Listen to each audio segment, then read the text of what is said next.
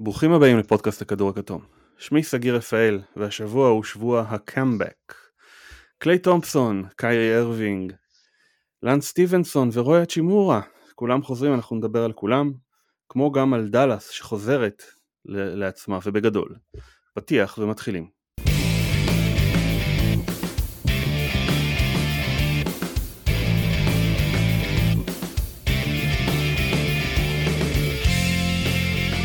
ערב טוב לאורחים שלנו היום, טל קינן ורותם גלנטי. אהלן, ערב טוב. אהלן, ערב טוב. טוב, אז אה, טל, אתה קצת יותר מוכר, אתה קצת יותר כתבת אצלנו. אה, אתה רוצה כמה מילים על עצמך? אה, קוראים לי טל, אני בן 30, אה, מורה לתקשורת בבנימינה, לומד תואר שני בתקשורת אה, כרגע באוניברסיטת חיפה, ופה ושם כותב אה, בכדור הכתום. אפשר לחפש עוד ציוצים שלי נכון. בטוויטר וכל מיני דברים נחמדים. והכי חשוב, אוהד לייקרס. אוהד לייקרס מאוכזב. זה אוהד לייקרס. אני קצת אה, משתדל אה, פחות להזכיר את זה השנה, אבל אה, בסדר, זה בסדר שהזכרת. טוב, אה, רותם, אה, אז רותם, כמה מילים עליך. כן, רותם גלנטי, בן 30, אה, גר בתל אביב היום, אה, ואיש צבא כבר ב-11 שנים האחרונות, סדר גודל. אה, בשנים אלו אוהד גולדן סטייט, בעיקר על אה, סטף קרי, שהוא אה, אהבה מיוחדת. אהבה שבלב. תודה. אה, אז בואו נתחיל, כמו שאנחנו מתחילים כל פודקאסט, עם רגע השבוע. אה, מה רגע השבוע שלכם? טל, רותם, מי רוצה להתחיל? אה, אז, אז אה, תתחיל גלנטי. יאללה, לקחתי, אני מראש, אני מראש מודיע שאני גנבתי את רגע השבוע הכי מגניב, כי אני אוהד גולדן סטייט, אז מותר לי. חד משמעית. רותם. אה, אז רגע השבוע שלי היה אה, בעצם טקס הפרידה מדירק. בתור מישהו שכזה התחיל עוד NBA בשנות האלפיים המוקדמות, אז באמת דירק אז היה בפריצה והיה בשיא הקריירה שלו, עונת MVP הזכורה לנו, ו... וכמובן האליפות שהגיעה דווקא כשהייתי בצבא כבר, אה, אבל אה, אחד השחקנים שגרמו לי להתחבר למשחק ולאהוב את ה-NBA בשנים הראשונות שהתחלתי ל- לראות, אז אה, ככה מרגש אה, באמת ל- לראות את הגופייה שלו עולה לתקרת האולם. בהחלט מרגש, ואני חייב לציין שאני אה, שמח שגולדן סטייט לא הרסו לו את טקס הפרישה כמו שהם הרסו לו את טקס ה-MVP ב-2007. חד משמעית. אה, חבל, חבל, אם היו מנצחים את המשחק הזה זה היה אה, נגמר רע. היו מגרשים אותם מדאלאס. טל, מה רגע השבוע שלך? אז רגע השבוע שלי בתור אה, מה שנקרא אוהד לייקרס ממורמר, זה הבלוק המטורף של ג'ה מורנט. אה, וואו, לא... אין לי מילים אפילו איך להסביר את הקפיצה המשוגעת הזאת. אגב, אני באמת טוען שהוא ניסה לתפוס את הכדור, הוא ראה שהוא לא מצליח לתפוס את הכדור, והוא ניווט את הכדור כדי שראסל ווסטברוק מאחורה שם לא יצליח להגיע, והוא יצליח להשתלט עליו. אני באמת מאמין שזה היה מכוון. הוא עד לא, כדי זה- כך אתלט. ברור שזה היה כן. מכוון. זה נראה כאילו הוא מנסה לתפוס אותו ואז הוא פגע, פגע בקרש עם, ה, עם הברך כנראה, אז הוא נאלץ לעזוב אה, ולשחרר, אבל אה, א', אה, אני ראיתי בטוויטר בלוק דומה שלו שהוא עשה במכללות, אז אה, תשמע, אול- אולי זה טרנד חדש, לך תדע. אולי הוא יביא לנו אה, משהו חדש לליגה. אה, בלוק על שמו. טוב, רגע השבוע שלי, אה, מן הסתם הוא די רגע צפוי וידוע, אז חזרה של קליי למגרש, אה, שאנחנו תכף נדבר עליה אה, בשבוע הקאמבקים, אז אני לא ארחיב פה, אבל אה, כל כך מיוחד לראות את השחקן הזה עולה על הפרקט, ובאמת, אני חושב שגם, זאת אומרת, זה, זה נגע ב- בלב של כולם, גם בלב של היריבים, גם של השחקנים, מאמנים מכל הקבוצות, זה לא באמת משנה, אה, שחקן שיושב בחוץ אה, שנתיים וחצי, אה, מיוני 2019, זה אף אחד לא, אף אחד לא רוצה לראות בן אדם שלא מסוגל להתעסק במשהו טוב, עבר שיקום מאוד ארוך, שתי פציעות מאוד קשות, עבר שיקום אחד, נפצע עוד פעם, עבר עוד שיקום, זה לא פשוט, זה פשוט וזה כיף לראות, ואני חושב שהמחווה שדריימונד גרין עשה לו, שהוא בעצם עלה לשחק פצוע ו... ויצא מיד, למרות שעצבנה המון המון שחקני פנטזי שזה בזבז להם משחק, כי, כי בדרך כלל שחקן פצוע, המשחק לא, לא, לא מופיע להם, אבל זה, אני יודע שזה עצבן הרבה שחקני פנטזי, אבל אני חושב שזאת הייתה מחווה אה, במקום, אה, והיה כיף לראות אותו, למרות שזה היה משחק שהוא היה ההפך מקליי, אבל בואו נדבר על זה תכף, בואו נדבר על זה בשבוע קאמבקים, אז בואו נתחיל כמובן מקליי. איך, איך, היה, איך עבר עליכם הקאמבק? טל, אני אתן לך להתחיל הפעם. אה, קודם כל אני בבידוד, אז זה כיף, אני נחשף לכמות אין משחקי NBA שלא נחשפתי אליה זה הרבה זמן, ובאמת אה, זכיתי גם לראות את קליי ב live. נתחיל מזה שזה היה מרגש ברמות, זה, זה באמת, אה, לא חשבתי שזה יהיה כזה אמוציונלי, אמרתי, אה, כל הקיץ' מסביב, וקליי חוזר, ו, וברגע שאתה רואה את זה, זה נשבע שהזלתי דמעה. אה, ובאמת, גם תפסתי את עצמי, פתאום קלטתי. תחשוב שג'ורדן פרש בפרישה הראשונה, הוא החסיר פחות משחקים משקליי החסיר בשתי הפציעות האלה, רצוף. זה, זה לא נורמלי. אה, ומבחינת היכולת של קליי עצמו, אה, בסך הכל זה היה די צפוי שהוא יהיה חלוד. לא, לא איזה משהו מיוחד. מה שכן, זה היה נראה שהוא לא מפחד, לא מפחד על הגוף שלו. גם החדירות שהוא ניסה... זה באמת היה מעודד. וזה לדעתי הכי חשוב, כי זריקה תשתייף מה שנקרא, בסוף זה ייכנס. זה, זה עדיין קליי תומפסון. הוא גם שמר על עצמו. הקטע זה שהוא לא מהסס, הוא לא מהסס להיכנס לסל, הוא לא מהסס לתת גוף בהגנה. הוא, הוא, נראה, הוא נראה חד מנטלית. הוא, הוא יודע מה הוא יכול לעשות עם הגוף שלו והוא, והוא לא מפחד לעשות את זה. ללא ספק, אה, פתח את המשחק בחדירה לסל, זאת אומרת קיבל את הכדור ונכנס לסל ישר. אה, אחרי זה היו לו כמה החטאות, אבל אז הגיע הדנק המהלך הזה על שלושה שחקני קליבלנד שלדעתי הם יותר פחדו לפגוע בו ולכן הם לא, לא יצרו מגע מאשר הוא פחד לפגוע בטוח. בהם. אבל אה, כן. אה, אני חושב שזה ממש החומר שממנו יוצרים סרטים אמריקאים. עם ה... הקושי והתהליך והמאמץ והחזרה וההגעה לרגע שיא קליימקס כזה, שהוא טרף את אחת שלמה, כל האולם שם היה, שמעתי, ב, אני חושב שזה אצל זאק לואו, שדובר על, על האווירה שהייתה לפני המשחק, שבדרך כלל סטף הוא הבן אדם שסביבו כל ההייפ קורה, ופתאום קליי מגיע, והכניסה שלו לאולם, והרעש שהקהל עושה עוד לפני שמתחיל בכלל המשחק, זה היה חוויה מטורפת לראות את זה אפילו פה בטלוויזיה בבית, כמובן עשינו אה, חוויית צפייה משותפת, אני ועוד חבר, אה, וזה היה פשוט אה, באמת מרגש. כיף לראות את השחקן הזה חוזר, הוא גם שחקן שכולם אוהבים, הוא מענץ' כזה, אופי מיוחד, הוא לא מהשחקנים המעצבנים, זה פשוט שחקן שכולם אוהבים, דובר על זה הרבה. פשוט היה תענוג לראות אותו חוזר, וכיף אה, לראות את השלישייה הזאת. היה איזה מם בפייסבוק או איפשהו, שכמו שהיה למי שראה לאחרונה את uh, ספיידרמן האחרון, שיש שלושה ספיידרמנים, אז פתאום עכשיו יש את קליי תומפסון, ואת קליי uh, דריימונד ו- וקרי שחוזרים כזה להיות ביחד. Uh, אז באמת uh, פשוט תענוג. ללא ספק. אני חושב היה כיף לראות אותו, אה, ובאמת הדבר העיקרי זה שהוא שיחק ללא פחד.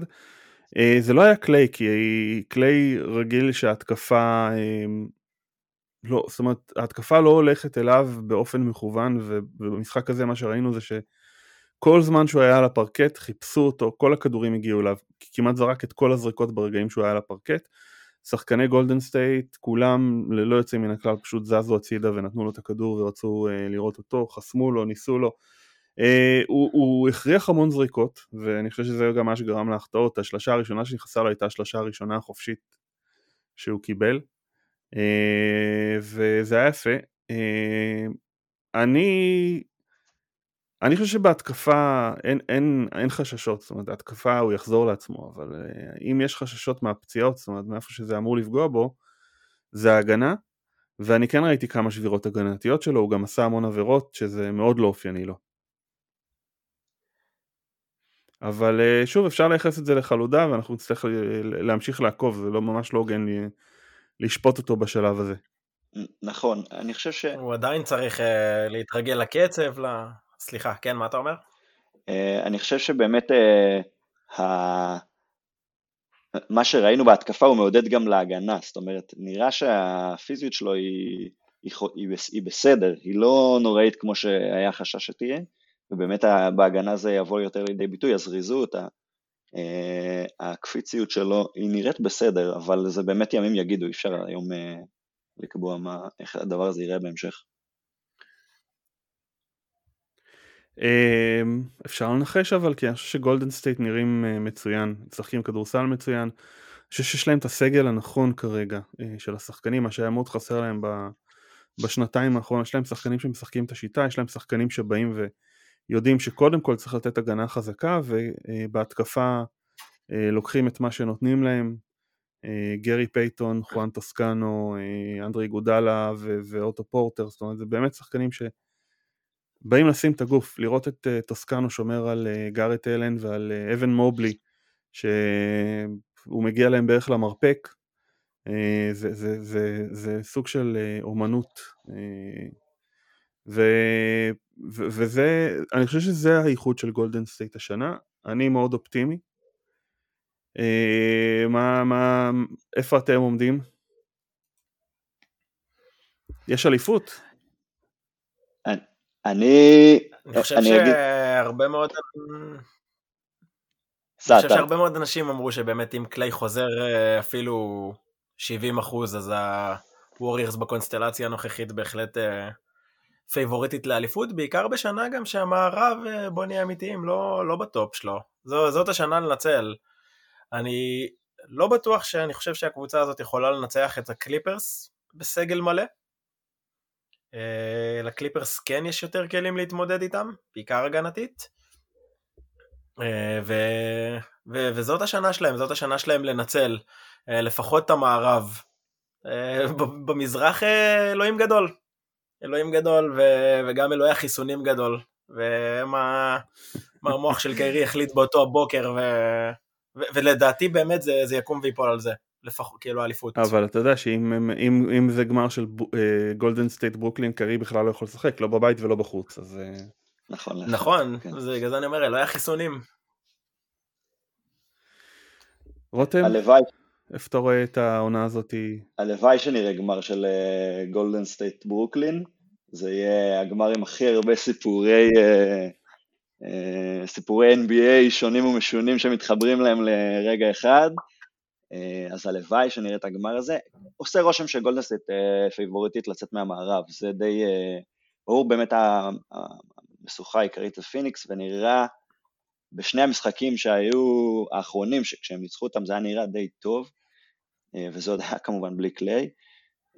הלייקרס אה, לא נראה שהם יעשו איזשהו משהו שיאיים באיזושהי צורה שנה, אולי ממפיס שהיא קצת הפכה להיות ה kryptonite של גולדן סטייט בשנה, שנה וחצי האחרונות, ניצחו אותם איזה פעמיים גם ב play-in. אבל הם צעירים נכון, מדי, הם צעירים אני מסכים, מדי. אני מסכים, אני לא רואה את זה קורה, אבל סתם אלה באמת הקבוצות שכאילו איכשהו יכולות לאיים, אבל כמובן פיניקס היא המשוכה העיקרית, מאמין שיעברו אותם, ובאמת מה שיבוא מה, מהמזרח, אני מודה שאני היום מתעדף את אה, את אה, מילווקי על אה, ברוקלין כמו שהם נראים. וכן, גולדן סטייט יכולה ללכת עד הסוף, זה חד משמעית משהו שיכול לקרות השנה. טוב, אריאל בנדר שאל אותנו האם יש קבוצה בליגה שיכולה לנצח ארבעה משחקים את גולדן סטייט. במידה וקליי חוזר ל-90% מהכושר שלו ושאר הסגל מתפקד ובריא כפי שהיה עד, עד כה העונה, אני חושב שבמידה ובאמת בתנאים האלה הם פייבוריטים, אפילו אם קליי לא ב-90%, אבל אתה יודע, הפתעות תמיד יש, זה, זה ספורט, זה לא, שום דבר לא סגור מראש, הכל יכול לקרות. אמ, לא ויש לנו עוד שאלה על גולדן סטייט מהטוויטר, של אה, נצר היימן, אה, קליי נראה טוב, אבל מה דעתכם על וייזמן, יביא שינוי. אה, גרי פייטון ג'וניור אחד השחקנים שהכי כיף לראות ב-NBA, אז על זה אני מסכים, זאת אומרת אין פה שאלה, יש פה אמירה ואני מסכים איתה לחלוטין, אני מאוד אוהב את אותו. מה עם וייזמן? הוא גם צריך לחזור. אה, שנה שעברה הוא בעיקר הפריע. שאלה היא איך, איך זה ייראה השנה. השערות, רותם? אני חושב שהם אה, הם לא ייתנו לו להפריע. זאת אומרת, הם, הם יחזירו אותו, הם רוצים להחזיר אותו, הם רוצים שהוא יהיה חלק משמעותי. אגב, הוא יכול לתת להם הרבה דברים שלוני לא נותן. אה, עם הגובה שלו, עם הג'אמפ שוט שלו שראינו מחצי מרחק שהוא יודע לתת, ועם זאת, אם הם ירגישו שזה מפריע לשטף של המשחק שגולדנסט הצליחה לייצר השנה, כמו שהיא קיוותה להצליח לייצר שנה שעברה, ובסוף העונה כבר ראינו את זה, השנה אנחנו רואים את זה, אני לא מאמין שהם ייתנו לזה להפריע לאליפות או לנצח סדרות פלייאוף, הם אה, יתעדפו את זה כמובן על פני החזרה המיטבית של וייזמן. אני חושב שלוני לא מספיק מוערך, זאת אומרת אתה צודק, יש, הוא, הוא מאוד מוגבל במה שהוא עושה, אבל הוא עושה בדיוק את מה שהם צריכים, זאת אומרת הם לא צריכים ממנו יותר מזה, הם לא צריכים שהוא ישחק עם הכדור, הם צריכים את החסימות בהתקפה, הם צריכים את הריבאונד התקפה, הם צריכים את הגוף בהגנה ואת הריבאונד הגנה, ולא יודע, 18 ריבאונדים מול כן. אה, ג'ארט אלן ואבן מובלי זה בהחלט אה, תפוקה יפה. טל, מה אתה חושב על וייזמן? וייזמן אה, באמת, אה, לדעתי הוא לא יצליח להשתלב. יש הרבה אופטימיות, גם אתה נראה לי יכול לדווח על דברים שקורים שם במחנה, על כל העדכונים של הווריירס, והם אומרים שהוא בסך הכל כן נראה טוב, ו... והם כן רוצים לנסות ולשלב אותו.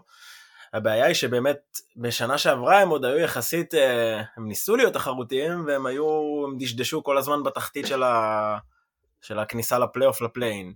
והשנה הם כבר uh, ה top dog של המערב, הם, הם והסאנס הפייבוריטיות הבלתי מעורערות של המערב, איך שהעונה הזאת התפתחה, והם לדעתי לא יצליחו לשלב אותו. עכשיו השאלה זה האם באמת לנסות... באמת, שנה שעברה באמת הבעיה התחילו, הם התחילו גרוע, חלק מזה בגלל וייזמן ברגע שהוא ירד לספסל, סליחה, ברגע שהוא נפצע. אז uh, uh, דברים נראו הרבה הרבה יותר טוב, uh, ככה שמן הסתם הייתה לו השפעה על איך שהם נראו. אני חושב אבל אה, מגדירים אותו כבאסט אה, יותר מדי על סמך אה, אני, שליש אני לא מגדיר אותו כבאסט. הוא שיחק שלושה משחקים במכללות, צריך לזכור את זה, זה, זה כלום, הוא, יש לו המון פוטנציאל, אני מאוד אוהב אותו. השאלה היא מה, כמה הוא רלוונטי לווריורס בעונה הזאת.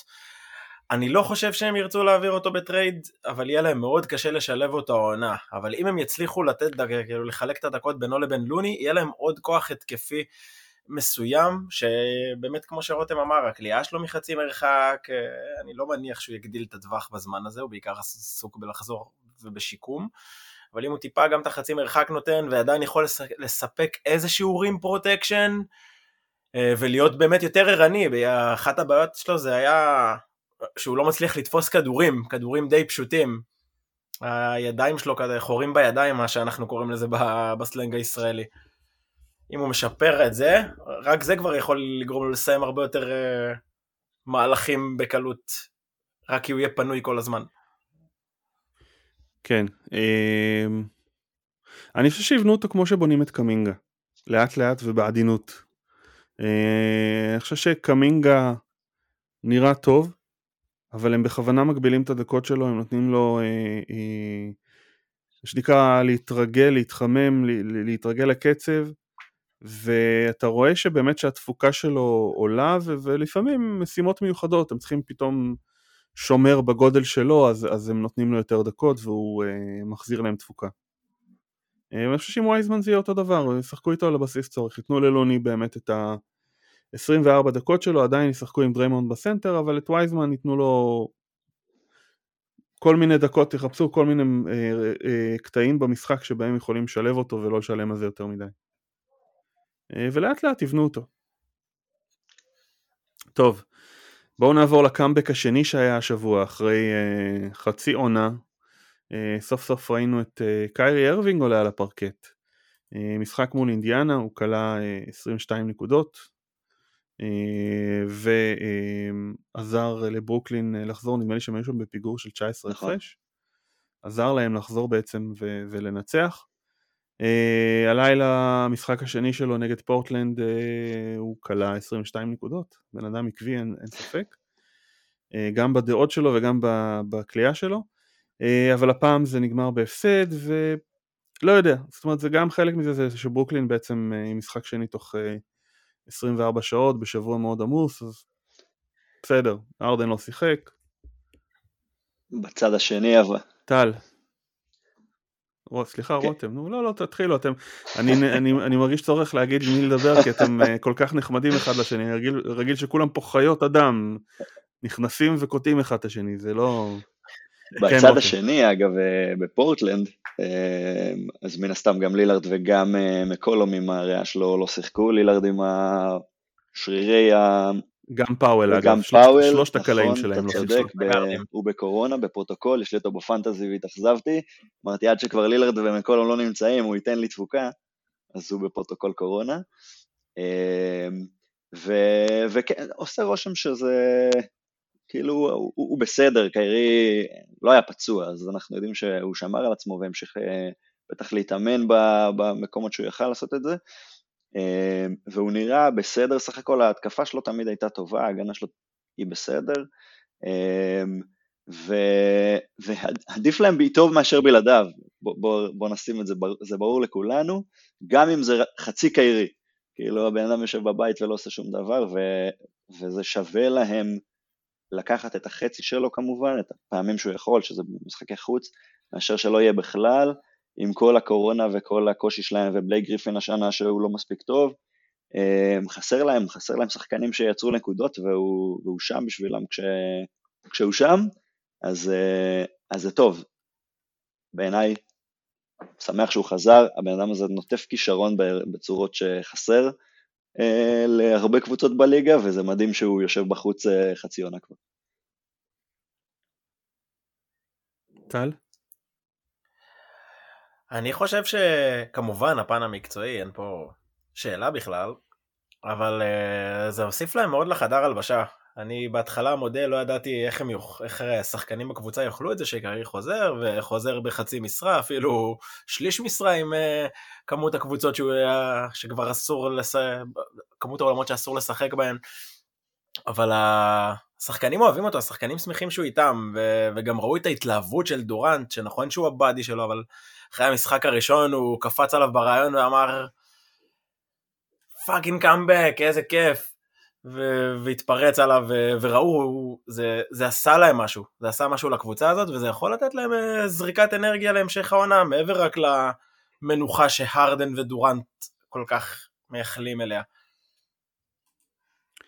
אני, אני דווקא לא מסכים איתכם, זאת אומרת אני בטוח שעדיף לראות אותו על המגרש, אבל אני חושב שבסטטוס הנוכחי זה מייצר איזשהו מחיר, אוקיי?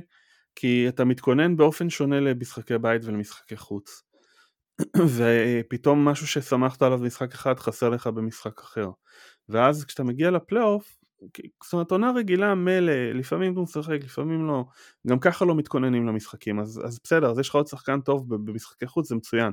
אבל אתה מגיע לפלייאוף, אתה מתכונן לסדרה, אתה צריך להכין את הקבוצה שלך, אתה אמור להגיב ממשחק למשחק, ו, ו- ו- וזה מייצר לך בעיה, כי במיוחד אם יש לך יתרון ביתיות, אתה מתחיל אה, אה, בבית, אתה אין לך, חסר לך אה, אה, עמוד תווך, ואז אתה יוצא החוצה, אתה צריך להכניס אותו עוד פעם, ואז חוזר הביתה וכולי. עכשיו, מילא זה, הם, אם הם משחקים מול ניו יורק, אם הם משחקים מול טורונטו, אם הם משחקים מול פילדלפיה, הוא בכלל לא יכול לשחק. אה, ו- ולך תדע איזה עוד אה, אה, לא יודע, נראה לי שאם שיקגו יגיעו לסדרת פלייאוף מול ברוקלין, גם בשיקגו פתאום יעשו כל מיני חוקים של אה, נגד אה, אנטי מתחסנים, אז... אה, אני חד משמעית... לא יודע, אני, אני, חושב, אני לא בטוח שהמצב הזה יותר אני טוב. אני חד משמעית מסכים איתך לגבי הפלייאוף. אם, אני מאמין שהם בונים על זה, ואני אומר את זה בזהירות, שהוא עד הפלייאוף יתיישר, למרות שאנחנו מכירים אותו, הוא קצת ראש בקיר לאורך הקריירה שלו, ועם זאת אני מאמין שהם מקווים שהוא יראה שהם צריכים אותו, וכמה הוא משמעותי בשבילם, והוא יבוא. אה, אתם יודעים, כבר חווינו ממנו אכזבות מהבן אדם הזה, אז יכול להיות שאני אתאכזב שוב, אבל אני רוצה להאמין שאם וכאשר, כאשר אנחנו בסוף, אה, לפלייאוף הם יגיעו, אני רוצה להאמין שהוא יהיה שם בשבילם. אה, לאורך כל הדרך, ולא רק במשחקי החוץ. אם זה יהיה רק במשחקי החוץ, זה יהיה אסון בעיניי. בסדר, בשביל, זה, בשביל שזה יקרה הוא יצטרך להתחיל אה, לעשות, לקח, להתחסן, לעשות את החיסון הראשון איפשהו בסוף מרץ, אמצע סוף מרץ, אחרת, אה, אחרת זה כבר לא יקרה.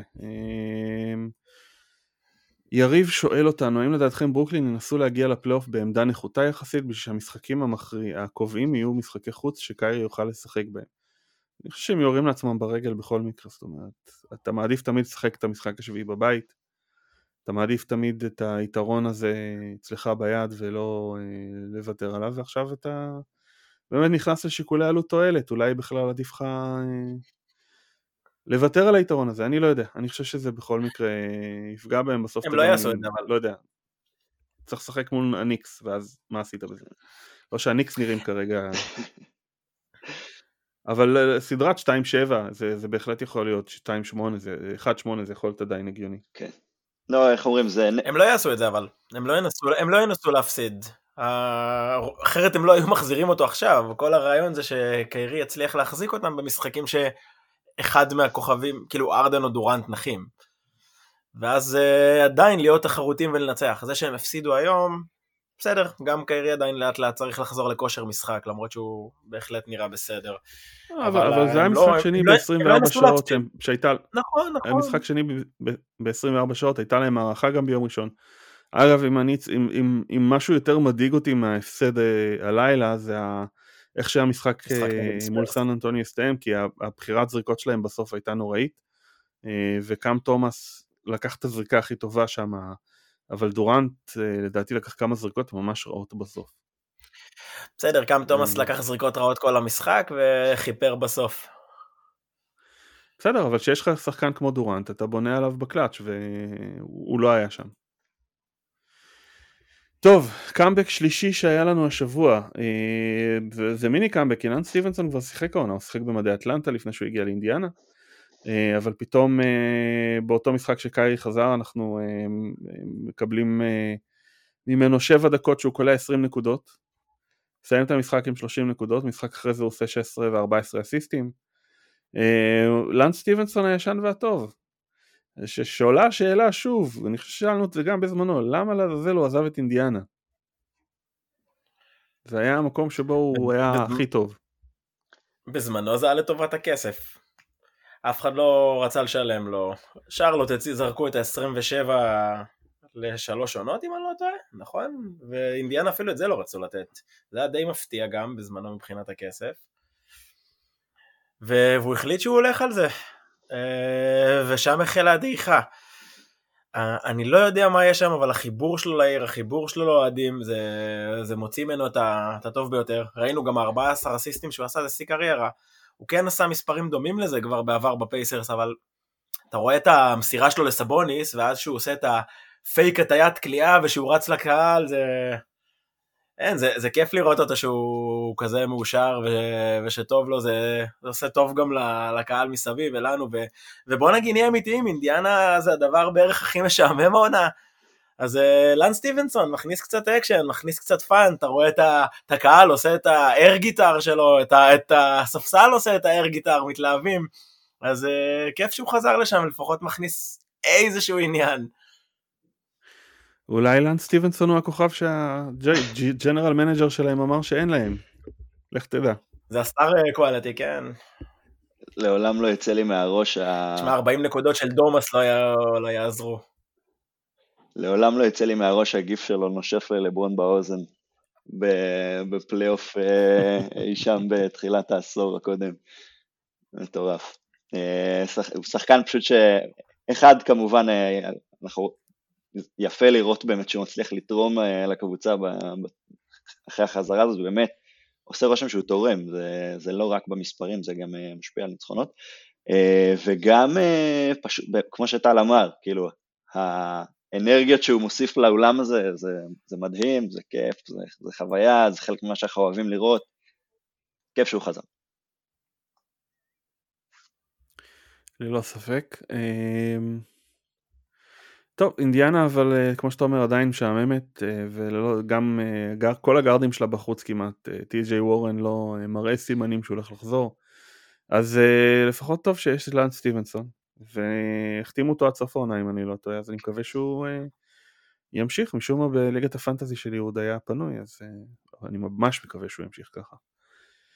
Uh, הקאמבק האחרון שהיה לנו אז הוא שחקן קצת uh, פחות משמעותי אבל uh, יותר מעניין אותנו מכיוון שזה וושינגטון וזה רואה הצ'ימורה, שחוזר מפציעה ושיחק שתי משחקים, הוא לא נראה משהו, נראה מאוד חלוד. הוא כלה 6 נקודות, כולן בדנקים, ושניים הם אחרי ריבאונד התקפה. אני לא יודע מה עובר עליו, כי הוא היה בריא. הוא לא היה בפרוטוקול, נכון? אני, הוא היה, היה לו... היה. הוא היה אמור לחזור היה... לפני שבועיים אה, ונכנס נכון, לפרוטוקול. כן, כן, קרה לו כמו לדיווינצ'נזו. עכשיו, אז אולי זה חלק מזה הקורונה, אבל הבן אדם היה לא, לא ברור כל כך מה הסטטוס שלו, אם זה היה בדיוק uh, הפרעות נפשיות, בעיות במשפחה, לא, זה לא הכי דווח, וקודם כל אני דואג לו. מקווה שהכל בסדר וזה שזה לא נכנס לו למשחק. Uh, אני בניגוד uh, להרבה מ... מהיושבים בציון, אני אוהב אותו. יש לו פוטנציאל להיות סקורר מעמדה 4, ו... וחבל שהוא באמת קצת לא מצליח לממש את זה. אה, ועכשיו יש באמת גם עומס בעמדה, עומס שלא היה קיים בשנה שעברה, הוא חוזר, פתאום יש אה, גם דני יותר רלוונטי, קוזמה מקבל ים דקות, אה, גם פה ושם KCP נמצא שם, קירספט לפעמים גם כן עולה לארבע, לא, לא חסר שחקנים בעמדות האלה, בפורוורד ו... אה, ברטנס כמובן, שמשחק בארבע לא מעט, כשהוא טוב, והשנה מעט, זה לא מעט. כזה קרה. הוא זורק הרבה, אבל הוא משחק מעט. כן, שנה, כן, שנה א', כן, אז רגע, אז רותם, לדני יש מה לדאוג? על פי המשחק הראשון אה, שהצ'ימורה שיחק, אז, אז כן, אבל אה, לאורך זמן אה, זה יתחלק, זה לא ירד הרבה לדני, אבל, אבל זה יכול שזה ירד גם. עושה רושם, הצ'ימורה הגנתית הוא פחות מוצלח מדני, ודני השנה, כמו שאנחנו רואים, מרוויח את הדקות שלו בהגנה בעיקר. בהתקפה זה עדיין לא שם, גם במשחק האחרון אחד משלוש, איזה לאפ שהוא החתים מתחת לסל כזה שצריך לשים אותו, קצת מבאס, אבל אה, זה, זה יפג... אם זה יפגע זה בדקות בודדות, זה לא משהו דרמטי בעיניי. אני, אני דווקא כן אני לא יודע, אני חושב שבסופו של... סליחה, אתה. סליחה. אני חושב שבסופו של כן דבר דני מביא ל... כן, תדבר. כן? אני דווקא כן רואה בזה פגיעה. רק מכיוון שהצ'ימורה הם לוקחים את זה בחשבון שהוא רק חזר והם כן ירצו לתת לו את הזמן הסתגלות, גם זה מאמן חדש, הוא לא שיחק תחתיו אף פעם, תחת אנסלד. והם מושקעים בו, הוא גם בחירת תשע, הוא דראפט לפני דני, זו עונה שלישית שלו בליגה, הם כן ירצו לראות uh, מה הוא יכול לעשות ולתת לו את כל ההזדמנויות, לדעתי צריך לעשות שם איזשהו trade, לאו דווקא על אחד משניהם אגב, אבל לפנות דקות בעמדות, או לנסות לשחק עם דני יותר uh, שתיים, ואחד גם, וזה לא כזה מופרך, אבל צריך לפנות שם את הפקק הזה של הדקות, כי גם דני צריך את הדקות וגם uh, רוי צריך את הדקות. והנה ראינו משחק קודם, דני שיחק 12 דקות, רוי שיחק 14. לא, לא וואו לשניהם. ואני חושב שמה שלא דיברו עליו אה, במשחק הקודם, כי תמיד מזכירים לנו שלדני יש את הפלוס מינוס הכי טוב בקבוצה וכמה הוא אה, משפיע וכולי וכולי, אז אה, מול אורלנדו 12 דקות ומינוס 16 בפלוס מינוס, הכי גרוע בקבוצה. אה, אני לא יודע, א', אני חושב שדני מביא את המימד ש- שאחרים לא מביאים, כי התקפה יש לך, יש לך את ביל ויש לך את קוזמה ויש לך את דינווידי, וגם אה, קייק אה, קנטביוס קולדואל פופ אה, מסוגל לקלוע. יש לך התקפה, בסופו של דבר יש לך מי שיעשה את הנקודות, אתה צריך הגנה, יש לך את גפורד וזהו בערך, זאת אומרת, ודני מביא את הממד, ש... את הממד הזה, אני לא הייתי מגביל אותו לעמדה, כי, כי הוא יכול לשמור על ארבע עמדות בליגה, חמש אם משחקים סמול בול, הקבוצה השנייה כמובן, אני חושב והוא מביא את זה מה שלא הצ'ימורה, לא קוזמה, לא קיספרט, כל השחקנים שמנית, לא הארל, הם, הם לא מביאים את המימד הזה, ולכן אני חושב שמבחינת דקות, כן יהיה לו, מונסה מול אורלנדו אין לו כוכב לשמור בצד השני, אז זה פחות, אה, הוא פחות רלוונטי למשחק הזה, אבל משחקים אחרים, כשיש לך סקורר אה, אה, שאתה רוצה לעצור בצד השני, אז אתה מעלה את דני ואתה נותן לו יותר דקות. אה, כן, מבחינת עומס יש שם עומס מאוד גדול ואיכשהו צריך לצמצם אותו, לעשות איזשהו 2 על 1 או, או 3 על 1 אפילו ולנסות לחפש שחקן טוב יותר שיכול להשפיע על הקבוצה. אמ, אני לא יודע, אני חושב שהצ'ימורה קצת דפק את עצמו מחוץ לתוכניות של וושינגטון, אני לא בטוח שהוא עדיין בתוכניות שלהם, אבל לך תדע. אי אפשר לדעת. חושב שכרגע הם אה, יעדיפו אולי אה, דווקא, דווקא עליו לוותר, כי עד עכשיו הקבוצה נראתה נפלא, אז אה, לנסות לסחור בו ולקבל משהו בעל ערך. סביר, זה עוד קצת מוקדם, אבל... טוב. כן, בסדר, יש עוד, אנחנו עוד נראה, נראה לאן זה הולך. ומן הסתם תהיה פה מלחמת ישראל-יפן מתישהו. אמ, אז סיימנו עם הקאמבקים, אה, אבל בואו נדבר על עוד קאמבק אה, קצת אה, אחר, קאמבק של קבוצה. דאלאס לא התחילה טוב את העונה, לוקה לא נראה טוב, הקבוצה לא נראית טוב, משהו שם לא עבד. ואז אנחנו רואים איזשהו מהפך קטן, שבע משחקים אחרונים הם שבע ניצחונות רצופים. אמנם יש שם את סקרמנטו ואת אה, אוקלאומה סיטי ואת דנבר הפצועה, אבל יש שם פה גם את הווריורס ואת הבולס הלוהטים. אה, האם דאלאס מצא את ה... האם ג'ייסון קיד מצא את הנוסחה שמתאימה לקבוצה? כנראה שכן, אלוהים יודע איך, אבל הם במקום השישי בדיפנסיב רייטינג. ו- וניסיתי לבדוק את זה, והם לא עושים שום דבר יוצא דופן הגנתית. כאילו מבחינת המספרים. הם מצליחים קצת למנוע יותר שלשות, הם איזה מקום אה, אה, רביעי באחוזים משלוש שהם חוטפים, אבל אה, אני, אני לא מצליח להבין בערך מה, מה הם עושים. ו- ואיכשהו גם, גם אין להם שחקני הגנה גדולים, בוא נגיד מה, רג'י בולוק, ו- והם עדיין אה, איכשהו מצליחים אה, להיאחז שם, כולם יותר מחויבים, אה, מצליחים, האמת שהם גם לא מונים את הצבע, אבל לא יודע, כנראה קריסטאפס פורזינגיס מצליח להפריע קצת לזריקות יותר. וזה עובד, זה עובד, גם ניצחו קבוצות התקפה טובות. את הווריירס החזיקו על 82 נקודות, את הבולס החזיקו על 99 נקודות, את הנאגטס גם החזיקו על איזה 89 נקודות. זה, זה מרשים. 82 נקודות מול הווריורס, ולא סתם, גם uh, החזיקו אותם על איזה 7, 7 שלשות מ... שבע שלשות שזה מעט מאוד uh, בשביל גולדן סטייט. אז בכלל זה היה... סליחה, חמש מ-28. אז בכלל זה מרשים. כן, זה בתקופת הזוועה של, של סטף. אז היו לו שם איזה שני משחקים של 2 מ-20 נראה לי. בסדר, עדיין הוא קלט השלשה הזאת שמחזיקה את הרצף זה מה שחשוב. Uh, כן, תשמע, uh, ואני מניח שגם uh, כל ה, uh, הפסטיבל שעשו סביב דרק נוביצקי, uh, זה גם משהו שמכניס בשחקנים uh, איזושהי מוטיבציה ורצון uh, להצליח ולנצח. כן, חד משמעית. אני רק אתקן, אני אומר, אני רק אתקן, הם מקום שלישי בליגה בכמות השלשות שהם סופגים בכללי. ובאמת היריבות זורקות אלה כאילו 27 בתדירות. זה אומר שלא זורקים עליהם יותר מדי שלשות, וגם כשזורקים כבר לא כזה קולים אותן. אוקיי. זה אומר שהם סוגרים את קו, את קו השלוש.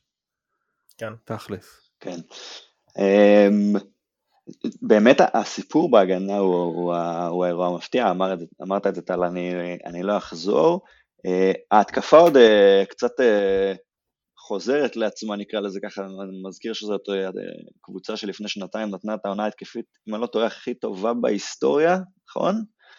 אמ, ו, ולוקה באמת התחיל קצת אה, עייף, פורזינגיס בצורה מפתיעה התחיל את העונה דווקא טוב, עכשיו היה לו איזו תקופת אה, קורונה כזה, יחזור, יחזור או חזר כבר לדעתי, ובאמת נראה שהם חוזרים לקצב קצת, ההתקפה באמת עוד, עוד, עוד מגיעה, אבל, אבל באמת האירוע המפתיע הוא ההגנה שלהם, שלא לגמרי ברור איך זה קורה.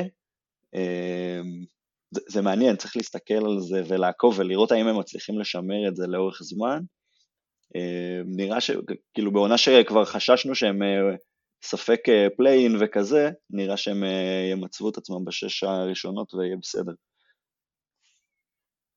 אני, אני מאוד אוהב את ההכנסה של ג'יילן ברונסון לחמישייה, אני מקווה שזה יהיה עניין קבוע ולא משהו שכרגע בגלל uh, פציעות או קורונה או כושר לקוי. Uh, אני חושב שברגע שיש לך שני יוצרים, אז אתה גם יכול uh, להרשות לעצמך לשחק עם קליבה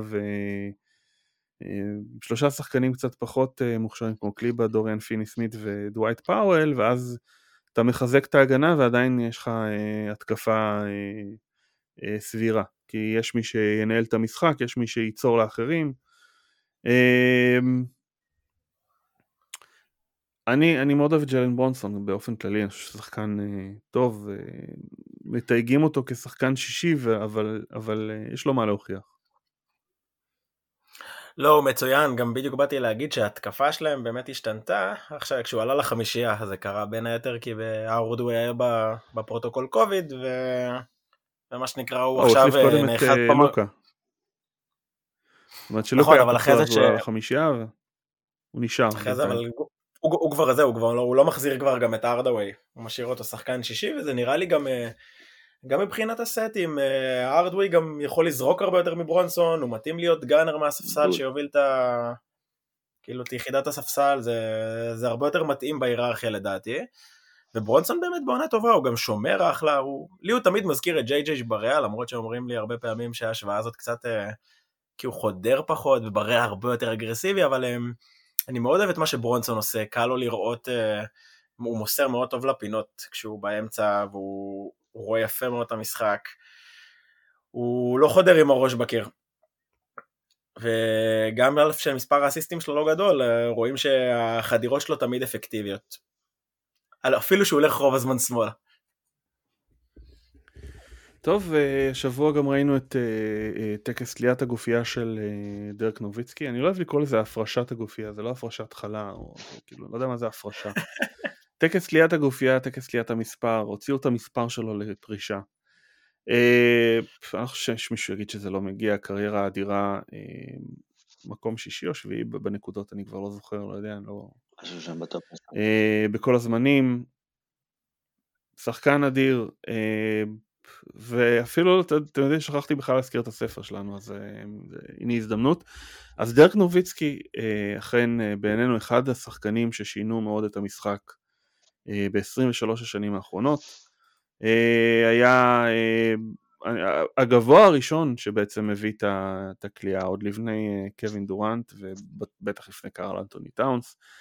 אמ, שחקן אירופאי שהגיע משום מקום ואני חושב שבלעדיו גם לא היה יאניס אה, אה, מבחינת המקום שהם הגיעו מהם, זאת אומרת דרק הגיע מליגה שנייה בגרמניה, אה, יאניס הגיע מליגה שלישית ביוון, זאת אומרת אתה, אתה לא היית מתחיל לחפש את השחקנים האלה אלמלא דרק. ועוד הרבה הרבה דברים טובים שהוא עשה לליגה כמובן העונות הטובות של דאלאס, אבל יותר מזה זה האליפות שהייתה בלתי צפויה ובלתי מתוכננת. אני זוכר שבפלייאוף הזה הימרתי נגד דאלאס בכל סיבוב, טעיתי בכל סיבוב. אה, בגמר הימרתי עליהם בגלל שלא רציתי שמיאמי ינצחו, אבל... אה, נשמע הגיוני. אחת האליפויות הכי מרגשות, אה, אני חושב שבשנים האחרונות, בעיקר כי זה היה לא צפוי, בעיקר כי זה היה מפתיע, בעיקר כי פתאום אתה דיברת על סיפור אמריקאי, השחקן שתויג כלוזר נצחי אחרי מה שקרה ב-2007 ואף אחד לא ראה את הגאולה שלו, פתאום גאל את עצמו ובצורה כל כך אה, אה, מדהימה ומעוררת השראה. כן. הרידמפשן האולטימטיבי. אה. כן, אתה אומר סוף הוליוודי, זה סוף הוליוודי. כן, האמת שכן, גם שהוא הביא איתו את ג'ייסון קיד שייקח את האליפות הבודדת שלו בקריירה שם, שבסוף באמת היה גם אה, תרם באמת בקבוצה והיה באמת אה, מוצלח. ה-one-legged fade away שלו, שעד היום דורנט משתמש בו אה, בצורה יומיומית, זה ממש היה מהלך כזה, המהלך שלו, זה מהלך שדירק הביא והיה מאוד קשה לעצור באמת בגלל הגובה שלו ודורנט משתמש בזה ומנצל את זה בטח עם הגובה שלו, גם כן אה, מאוד מאוד יעיל ורלוונטי גם היום. אה, וכן, וכמו שאמרתי, הוא, אמרת, נכון, אני מסכים שגיא, שהוא היה הגבוה הראשון שיצא החוצה והתחיל לזרוק שלשות אה, בסיטונאות, ואין לי מה להוסיף על, על מה שכבר אמרתי. היוניקורן הראשון? כן, אפשר לקרוא לזה ככה, זה, זה שם טוב לתת לו.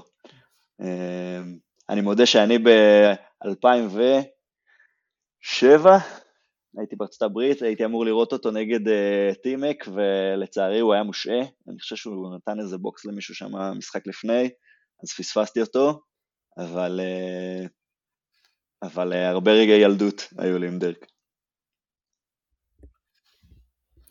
בואנה, אתה מכיר את הסיפור עם ה... מאיפה הוא... אחד הסיפורים שהוא המציא את ה-fade away one legged הזה, זה שהוא היה בטיול בניו זילנד. הוא התחיל לפתח את זה שם, שהוא דפק איזה טרק עם כל ה...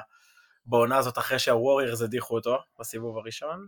בקיץ. ואיכשהו ככה זה התפתח. הלך אה, כן, כן. להתנתק. ואז חזר דרק משוכלל. אשכרה. סליחה שאני מאחיר את האווירה, מה זה הפסל הנורא הזה שהם עשו לו? זה נראה, כן, מעולמות הפאלי, מעולמות הפורנו, הדבר הזה. לא, לא ברור. אה. ניס, ניסו, ניסו לעשות את הקשת של הזריקה שלו, אבל לא, לא, חבל. כדור אחד מספיק, לא צריך קשת. כן, תשמע, אה, ועבודה שעשו איתו על הקליעה אגב, זאת אומרת, העבודה של, של המאמן שלו, אני לא זוכר את השם שלו, שעשה איתו על הקליעה, שמדברים עליה, אה, על זוויות זריקה וכל זה, אז אני חושב שזה בית ספר לקליעה, והיום יש כבר את הטכנולוגיה שיכולה לעזור לך אה, ללמוד את זה ולעשות את זה אה, ולמדוד את זה, וזה, אה, אנחנו נראה יותר ויותר שחקנים כמוהו. אחד מפורצי הדרך, וזהו, הוא, הוא יהיה בספר שלנו, אם יהיה ספר, כי כרגע אנחנו עומדים על 50% ויש לנו קצת יותר מ-48 שעות. הקמפיין מסתיים ביום חמישי ב-11 בלילה. אז אם אתם רוצים לקרוא על דרק נוביצקי ועל סטף קרי ועל לברון ג'יימס ועל דרין מורי ועל גרג פופוביץ' ועל אדם סילבר ועל ספורטס ויו ועל עוד ועוד ועוד אנשים ש... שלא היו, איך הם שינו את הליגה, איך הם השפיעו, מה הם עשו? ולמה אנחנו אה, היום במשחק שהוא כל כך שונה משנות התשעים. אה, מה קרה, איך, איזה דרך הליגה עברה, דרך הסיפורים שלהם באמת אנחנו רוצים לבנות איזשהו סיפור מסגרת שמספר לנו איך הליגה הגיעה משם לפה, אה, אנחנו רוצים לבחור את המג'יק לארי מייקל של שנות האלפיים, שנות האלפיים ועשר. אה, אני לא בטוח שזה אנשים שאתם חושבים שזה, זאת אומרת, אה, מן הסתם כן, מן הסתם לא. הבאתי איתי כותבים נוספים כדי שלא תגידו שאני משוחד, גולדן סטייט וזה, אני יודע. אבל הבאתי באמת את אור עמית, הבאתי את אורן לוי, כי אני חושב שיש להם appreciation שונה לשחקנים שאני פחות התחברתי אליהם. אה, אור מת לכתוב על אלן אייברסון, כאילו אל תשאירו אותו, הוא רוצה. אה, ואנחנו מאוד מאוד רוצים לכתוב את הספר הזה, אז אה, בידיים שלכם, אני יודע שזה קצת הרבה לשים על אנשים, אבל בעיניי אדסטארט הוא קצת סוג של סקר שוק, ואם אין דרישה, אין דרישה מסחרית, אז, אז אולי אנחנו לא צריכים לעשות את זה, אבל אני חושב שכן יש, אני חושב שכן אנשים צמאים לעוד ועוד סיפורים, ובעיניי ספר הוא פורמט אדיר. Uh, גם אם זה דיגיטלי, גם אם זה, זה מעשי, העבודה על ספר ראשונה, העבודה היא, היא, היא כל כך מעמיקה ו, uh, והכתיבה היא שונה, העריכה היא שונה. תשמעו, אנשים, אה, החבר'ה פה התחילו לכתוב לכדור הכתוב, הם יכולים לספר לכם שהם אה, כותבים אה, משהו וזה עולה ומישהו בקושי מסתכל אולי על ה... מעיר להם על איזה אות שהייתה לו במקום הלא נכון. אני חושב שבעונה מהאגדות כל פרק עבר איזה חמישה סבבים של עריכה.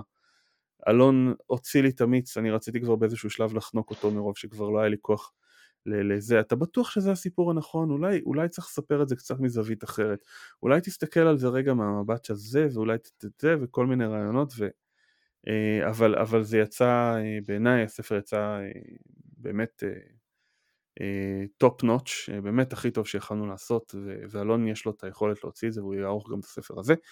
אז uh, בקיצור, תיכנסו להדסטארט, הפרויקט שלנו שם בשער, עומדים להסתיים, אתם יכולים למצוא אותו באדום, אז תיכנסו, תמצאו, ת, תתמכו ויהיה ספר מגניב.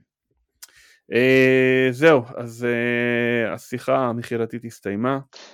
Uh, בואו נעבור לשאלות. קדימה. טוב, מה שלא הספקנו, אז... Uh, אז הנה יש לנו שאלה על דאלאס, נצר היימן שואל האם דאלאס התחזקו או כמו שאמר פיני גרשון, לוקה דונצ'יץ', ארבע עבריים, שלוש נגרים ושתי פחחים, אני לא מכיר את האמירה הזאת, אבל... אה, אני חושב שיש לו שם שחקנים לשחק איתם, יש לו את ג'יילן ברונסון, יש לו קלעים, יש לו, זאת אומרת, יש לו את קריסטאפס פורזינגיס. זה לא בדיוק הנגרים אה, שפיני גרשון אה, מדבר עליהם. שוב, ביחס אירופה ל-NBA, כן? אבל אם נגיד זאק לואו למשל בתחילת העונה האמין שהקבוצה הזאת מסוגלת בקונסטלציה מסוימת לצלוח את המערב, אז אני לא רואה את זה. ופורזינגיס בעונה טובה, בסך הכל הוא בעונה טובה. הכלייה מבחוץ על הפנים, אבל כל השאר אחלה. ו... אני לא חושב שהם יעברו סיבוב. בתחילת העונה, תחילת העונה עוד לא ראית כמה נרגילות אה, לוקה עשה בקיץ, ולא ראית איזה שמנמן הוא חזר.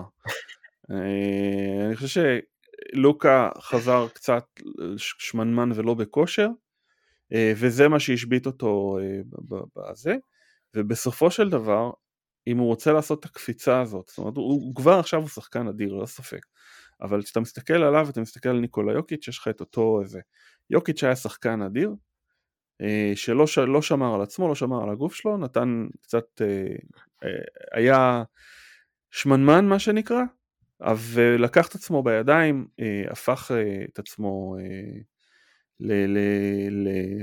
לספורטאי אמיתי, והוא עכשיו הוא All of Famer. ואני חושב שזה גם מה שיכול לעשות ללוקה את הקריירה. אני מסכים. אבל מישהו צריך להגיד לו את זה. הוא יתעצב, מה שנקרא, זה לא... זה, זה יקרה. אני מסכים. אנחנו ש... נראה את זה בקרוב, זה, זה, זה השלב הבא באבולוציה שלו. כן, זה יקרה, אני, אני, הוא, הוא hard worker, אני לא, אני לא התרשמתי אחרת, הוא כרגע באיזושהי אה, ירידה, כולנו עוברים uh, תקופות uh, מוזרות עם הקורונה, אני חושב שזה גם כן השפיע באיזושהי צורה, אבל אני מסכים עם טל, אני לא רואה אותם עוברים יותר מסיבוב אחד העונה, בטח לא מגיעים לגמר המערב, בטח שלא מגיעים לגמר. אני מרגיש שהם צריכים עוד, אה, עוד כוכב ליד אה, לוקה, ופורזינגיס הוא לא הכוכב הזה. כן, אבל אה, נראה לי שהם תקועים איתו עם החוזה הזה. זאת אומרת, אני לא רואה אותם מצליחים להחליף אותו בשחקן טוב יותר. מדברים עכשיו על מיילס טרנר לדאלאס, בסך הכל זה fit טוב, אני חושב שהוא יכול לעזור להם, בטח הגנתית, אבל הוא לא הולך לשנות את הקבוצה מסכים. הזאת. מסכים. זה לא הכוכב שהם צריכים. אוקיי, שתי שאלות על ממפיס, אז אני אקריא את שתיהן ביחד. ארז זנו שואל, מרגיש לי שממפיס יכולה להיות בעוד שנתיים סוג של גולדן סטייט, קבוצה שמועמדת לאליפות, עם שורה של צעירים שהגיעו מהדראפט ובראשם הצמד ג'ה את ג'יי ג'יי ג'יי. מסכימים? אה, וברק מונק שואל אם אתם המנהלים של ממפיס, לאור הסיטואציה המיוחדת שנקלעה אליה, האם אתם מנסים לעשות עד ה trade deadline צעד נועז שיהפוך את הקבוצה לקונטנדרית כבר השנה? שאלות קצת הפוכות למעניין. מסכים. אחד אומר בוא, נבנה, בוא נסתכל קדימה, נבנה על מה שיש, השני אומר בוא let's cash in. מה, מה אתם חושבים, רותם? אז חד משמעית, אה, אני ביחד עם השאלה הראשונה. אין סיבה, כאילו זה לא ברזל חם עכשיו. גם אורנט, גם אה, ג'ארן ג'קסון ג'וניור שבדיוק חזר שנה שעברה, ועוד היה חלוץ, והעונה התחיל קצת יותר טוב, ולאט לאט אין, אה, אין פה לחץ בממפיס בעיניי לא יודע, לפרוע איזשהו צ'ק ש, שהם אה, מחכים לו, כאילו כולם צעירים, תנו להם עוד שנה-שנתיים, יתבגרו, ושם באמת אה, הם הולכים לאיים על הליגה. אנחנו, אנחנו רואים את הקבוצה הזאת מתהווה להיות אה, קבוצה שתהיה top מערב ב-15 שנים הקרובות, לתקופה די ארוכה בעיניי. וזה לא רק מורנט וג'רן ג'קסון, יש שם גם את דזמונד ביין שמתפתח להיות שחקן נהדר, וברח לי השם עכשיו, דילון ברוקס שכרגע פצוע אבל גם כן שומר נהדר, קליעה שלו משתפרת, יש שם רוטציה טובה בעיניי והם יהיו קבוצה טובה. טל? זהו, אז אני קצת חולק עליך. לא שהם לא יהיו קבוצה מעולה, הם יהיו קבוצה מעולה, אבל כן הזמן דוחק בהם. לא, לא כדי לנצח, אלא לבנות את הקבוצה, את הקבוצה הבאה, סביב uh, ג'ה ו-JJJ. Uh, כי הנה, שנה הבאה כבר uh, אפשר לתת הארכת חוזה לג'ה, שתיכנס בשנה שאחרי זה, והחוזה של ג'ארן ג'קסון, שאם אני לא טועה זה אזור ה-20 מיליון לעונה, הוא כבר נכנס לתוקף בשנה הבאה. כאילו בקיץ, אה, בקיץ 22. לכן צריך להתחיל לבנות. עכשיו כן, שווה למנף את האסופת צעירים שיש להם ולהפוך אותם לשחקן אחד טוב. אני לפני שנה התחננתי, רציתי שהם יביאו את דה רוזן. היה יושב להם בול בסגל הזה, איזה וטרן שאולי גם יכול לעזור להם לאסוף קצת ניצחונות. אה, אבל אם אפשר להיות מופרעים, ו- והנה גם עכשיו יש להם אה, שחקן צעיר שכן קצת יותר מעניין ויכול למשוך קצת יותר פרופיל אה, בדמות דזמונד ביין, אז לנסות לכוון לסיאקם כזה. חשבתי טובאיה סאריס, אבל אולי זה קצת, אני קצת יורד אולי ברמה. לכוון לאיזה סיאקם כזה, לכוון לברדלי ביל, אם באמת החלום שלי שוושינגטון ימכרו כבר את ביל, הם מזמן היו צריכים ללכת לבנייה מחדש ולא לדשדש במקומות 8-7 שאין להם מה לעשות, ולכו תפתחו את הצעירים שלכם ואז יהיה מקום גם לרוי וגם לדני. אה, ובאמת סתם בניתי trade, אה, דזמונד ביין, קייל אנדרסון, סטיבן אדמס, אם ממש רוצים אפשר גם להוסיף את זאיר וויליאמס, כמובן את כל הבחירות שבעולם, כל ה trade swaps, אה, בעד ברדלי ביל. אבל אז אתה מחליף שחקן לא אחד, ארבעה שחקנים, אתה, אתה מייצר עוד יותר עומס על העמדות. אני, כן. אתה לא... בוושינגטון. לא פותר כן, את הבעיות שחקנים, אבל, אבל, אבל שניים מהם מסיימים חוזה, שניים מהם מסיימים חוזה, והבאת עוד שני שחקנים צעירים, בגארדים. לא יודע. אני לא... תשמע, אני, אני באמצע. אני באמצע, אני לא חושב שהם צריכים לעשות את זה עכשיו, אני כן חושב שבסופו של דבר, הם יצטרכו מתישהו לקחת את כל העומק האדיר שיש להם, אבל העומק שלהם די רדוד. אתה מדבר על דזמונד ביין הוא שחקן טוב, דילון ברוקס הוא שחקן טוב, יש להם שחקנים טובים אבל לא שחקנים שיפרצו ויהפכו לכוכבים ויכולים למשוך קבוצה. זה יש לך בג'ה מורנט וזה אתה מצפה לראות מ-JJJ, כל השאר באיפשהו הם באותו מקום, זאת אומרת, ואז יש לך הרבה שחקנים כאלה. אתה צריך באיזשהו מקום לקחת אותם ולהפוך אותם לשחקן אחד מצוין, מישהו כמו ברדלי ביל. אתה צריך באיזשהו מקום אה, אה, להשטיח את העומק, גם כי בסופו של דבר אתה לא תוכל לשלם לכולם את הכסף כשהם יסיימו חוזה רוקי. עכשיו כולם צעירים, עכשיו כולם על חוזים זולים, מתישהו הם ירצו את הכסף, אתה לא יכול לשלם לכולם, אתה חייב לעשות את השינוי הזה. אני לא חושב שזה דחוף לעשות אותו השנה, אני חושב שהשנה מה שדחוף להם, כאילו, המערב חלש והכל, ואולי יש, יש איזה חלון שנפתח ואף אחד לא זה, אבל, אבל אני לא חושב שזה, אני לא חושב שג'ה מורנט בעונה השלישית שלו וג'יי ג'יי ג'יי אה, בעונה הרביעית הולכים לקחת אליפות, הם צריכים להגיע לפלייאוף, הם צריכים uh, לצבור ניסיון, לעבור סדרה, לא יותר מזה. ב, ב, ב, את ה trade, אם יש להם הזדמנות לעשות אותו עכשיו, מן הסתם לא על ברדלי ביל שיש לו עוד חצי עונה, הם צריכים שחקן שהולך להישאר שם. Uh, אם, אם יש להם הזדמנות לעשות את ה trade הזה עכשיו, שיעשו אותו, אבל, אבל זה לא לחוץ, זאת אומרת, הם צריכים לחכות לשחקן הנכון, ל trade הנכון, uh, וזה גם יכול לחכות לקיץ ויכול לחכות גם לשנה הבאה. הם יצטרכו לעשות את זה מתישהו, לא עכשיו. אה, מבחינת אם היו גולדן סטייט, לא יודע, אנשים מנסים, מחפשים את הגולדן סטייט הבא, יש לנו גם שאלה על פיניקס הבא. דברים האלה לא קורים כל יום, כל יומיים, זאת אומרת, זה, זה דברים שנפתחים וקורים ב, ואף אחד לא ציפה להם, אתה לא יכול לשחזר אותם.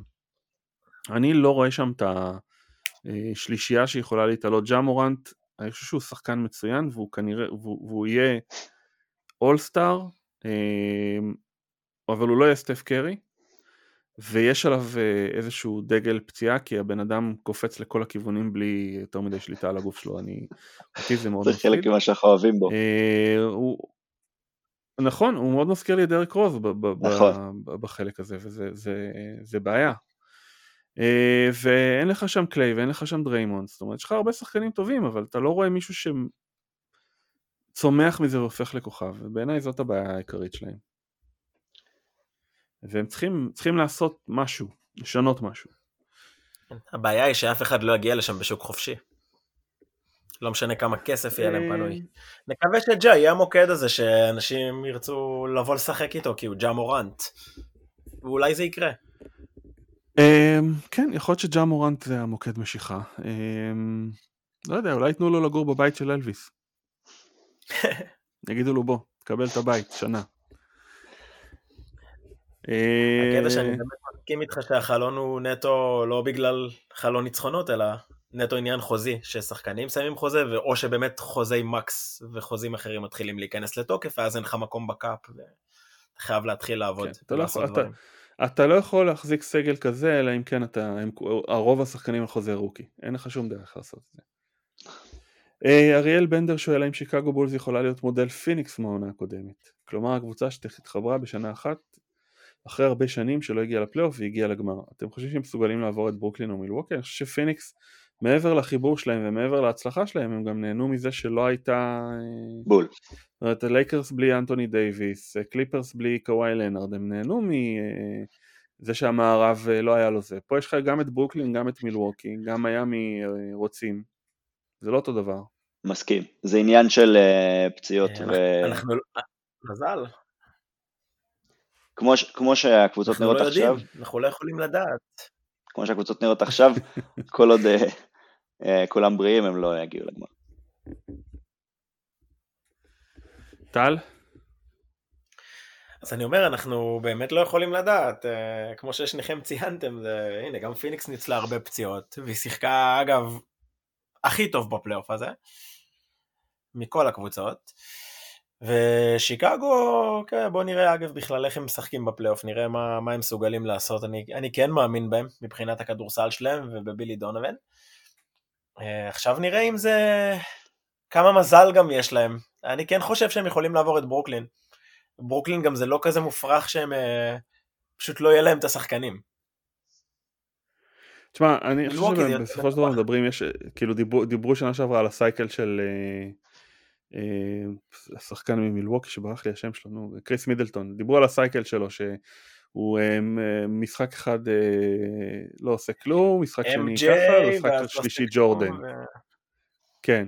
ומדברים, אני בעבר דיברתי על ה cycle של אוהדי פיניקס, שבספטמבר הם אה, סופר אופטימיים ובטוחים שהכל הולך להיות טוב, בדצמבר הם מיואשים, מתחילים להסתכל על הדראפט הבא וכולי וכולי. אני חושב שגם לדמר דה רוזן יש cycle. אה, דצמבר, ינואר, כולם אה, מהללים אותו ואומרים שהוא חזר ואיזה יופי ופה ובפלייאוף. אז גם הוא צריך לשבור את ה cycle כמו שפיניקס שברו את ה cycle שלהם אה, ואנחנו צריכים לראות אותו בפלייאוף לפני שאנחנו מחליטים. אה, עדיין אני חושב שהמשוכות שיש להם הן גבוהות מדי ומכיוון שדרור לא מרים לי אז אני נאלץ להרים לעצמי. התחזיות הפרועות שלי בתחילת השנה, אחת מהן הייתה ששיקגו תסיים את המזרח במקום הראשון. ואנשים אמרו לי אין מצב, אין סיכוי. אה, הגג שלהם זה 6, אני מודה זה היה ניחוש פרוע לחלוטין, אבל אה, לא יודע, תראו איפה הם הכי היום. כיף לנחש פרוע. אז אה, כן. אה, שתי שאלות אחרונות, אה, יבגני אישטנטט שואל, האם פורטלנד צריכה לפרק ולבנות מחדש? אם כן, אז איך? לפרק ולבנות מחדש. לילארד לכל המרבה במחיר. כן, יש דרך אחת. לפרק ולבנות מחדש. לילארד, לילארד, לילארד כרגע אה, יש לו ביקוש עצום בשוק והוא אה, עם שחקן עם ערך גבוה אתם יכולים לקבל עבורו הרבה. אה, בן סימונס בחירות דראפט, הרבה שחקנים טובים או צעירים, זאת אומרת וגם סי.ג'י מקולום אני מאמין שהם יכולים למכור אותו. נורמן פאוול, זאת אומרת יש להם סגל מכיר סך הכל שפשוט לא, יש לו גג ברור שלא לא הולך להתחבר. אה, ואז באמת השאלה היא, האם אתה פורטלנד, האם אתה אומר אני הולך לפרק כדי להסתכל למעלה, או שאני רוצה להישאר בינוני ולשמור על הקהל שיש לי. אה, אני חושב שזו שאלה שהיא שאלת מפתח לערים כמו פורטלנד ואינדיאנה ואוקלאומה סיטי, אוקלאומה סיטי פחות כי סם פרסטי כבר החליט, אבל אה, ערים כמו אינדיאנה ופורטלנד, אתה לא רוצה to bottom out, אה, אתה לא רוצה להגיע לשם, אז לא יודע. זה, זה, זה אה, הרבה מעבר לשאלה מביא- של... אה, כן. אם אתה מצליח להביא שחקן כמו סימונס, אתה יכול, אה, אתה יכול לשמור על עצמך תחרותי באיזושהי מידה, לדעתי. אני יודע שהערך של סימונס, גם בעיני הקהל, הוא ברצפה, אבל אתה יכול להיות אה, פלייאוף אה, contender, הכל לדעתי. תשמע, אתה מביא את סימונס ואתה מקיף אותו באנשים שלא מסוגלים לקלוע, ואתה אתה, מקום אה, ראשון בדראפט. אתה גם מהנה למצודה. ואתה גם לא, אה, לא מנצח. מקום ראשון בדראפט. אני, אני פורטלנד כן. יותר מדי שנים עוד מתקופת למרקוס אולדרידג' היא באמצע, היא קבוצה אחלה, אבל שלא מביאה תוצאות. הם הגיעו לגמר ב-2017, 2018, איפשהו שמה, אה, אני כבר לא זוכר איזה שנה זה היה, שנה אחרי זה עפו- בסוויפ עם, עם ניו אורלינס שהעיפו אותם, ו, וזה אף פעם לא הגיע, זה, זה לא פרץ את מה שהיינו רוצים שיפרוץ, בעיניי זה לפרק ולבנות מחדש. למרות כל ה... בסדר, זה גם לא יפרוץ, אז, אה, זאת אומרת גם כשהם הגיעו לגמר ב-2019 זה היה במזל, גמר המערב, לא לגמר. כן.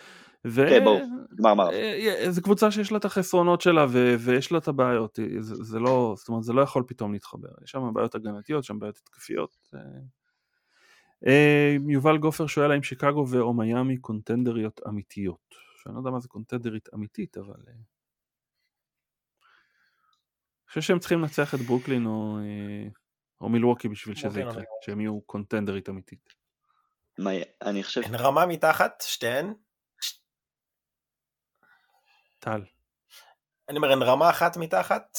לא, לא כאלה רחוקות משם, אבל כמו שאולי אנשים יטעו לחשוב. אה, אבל מה שאמרת נכון, סגי, הסייקל של דה רוזן זה מאוד חשוב לראות אותו נשבר בפלייאוף לגבי שיקגו.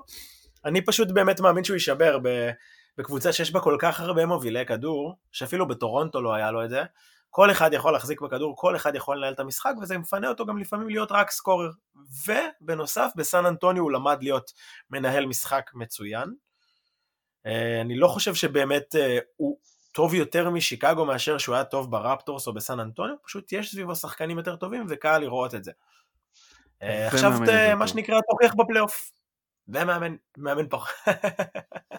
מאמן יותר טוב רק. מהרפטורס. תשמע. דוויין קייסי, לא, דוויין, סבבה, כן, דוויין קייסי לא לא, פופ, לא, חלילה. לא, עזוב, זה לא, חס וחלילה, שלא תראו, אני לא רמזתי אפילו, אל תגיד לי כזה דבר, אני לא דיברתי על פופוביץ'. מאמן יותר טוב מבטורונטו, ובסופו של דבר טורונטו גם הייתה להם בעיה, כי הם, אה, כל המשחק שלהם היה בנוי על לאורי ועל אה, דה רוזן, ואז כשהם הגיעו לפלייאוף, אז זה היה די צפוי, ודי קל לעצור את זה, וקייסי לא, לא באמת אה, טרח לשנות שום דבר, לא היו לו הפתעות, אז זה, זה קשה להגיד. בילי דונובן סיפור אחר. אה, אבל עדיין צריך אה, לראות את ה cycle הזה נשבר אני חושב כי אה, כן. בסופו של דבר זאת אומרת אני חושב שמה שהבעיה של דורוזן זה לא איך שהוא שיחק בפלייאוף כי הוא, בפלייאוף הוא עשה את המאמצים שלו הוא עשה את הדברים הכי טובים אבל ללכת למצלמות ולהגיד שמעו זה לברון אין לי מה לעשות כאילו זה, זה לא משהו שבתור ספורטאי אתה אומר אתה, אתה מצפים לך שתגיד אני הולך ללמוד אותו ואני שנה הבאה נחזור חזקים יותר ושנה הבאה אני אנצח אותו כאילו זה, זה הציפור. אני- אבל, אני חושב אה, ששלוש שנים אצל פופוביץ' לימדו אותו, לפחות ההתנהלות הזאת, ולפחות מה שנקרא להיות יותר חכם למצלמות ולהיות יותר חכם גם למשחק. ואני באמת חושב שלשיקגו יש הרבה יותר כוח אש, ואתה לא יכול להתמקד בו, כי אז האחרים ייתנו לך בראש. אבל הם עדיין tier מתחת ל- למילווקי ול... ולברוקלין. שוב, תלוי מי עדיין יש ישחק להם מה. להוכיח, עדיין יש להם מה להוכיח, אני חושב שמבחינת, אה, אה, זאת אומרת, אני חושב שהיתרון שלהם על, אה, אה, על ברוקלין ועל מילווקי זה שברוקלין ומילווקי בנויות מאוד top-heavy וכל פציעה יכולה, אה, נכון, כל פציעה או חיסון שלא ניתן בזמן יכולה לפגוע בהם מאוד. נכון.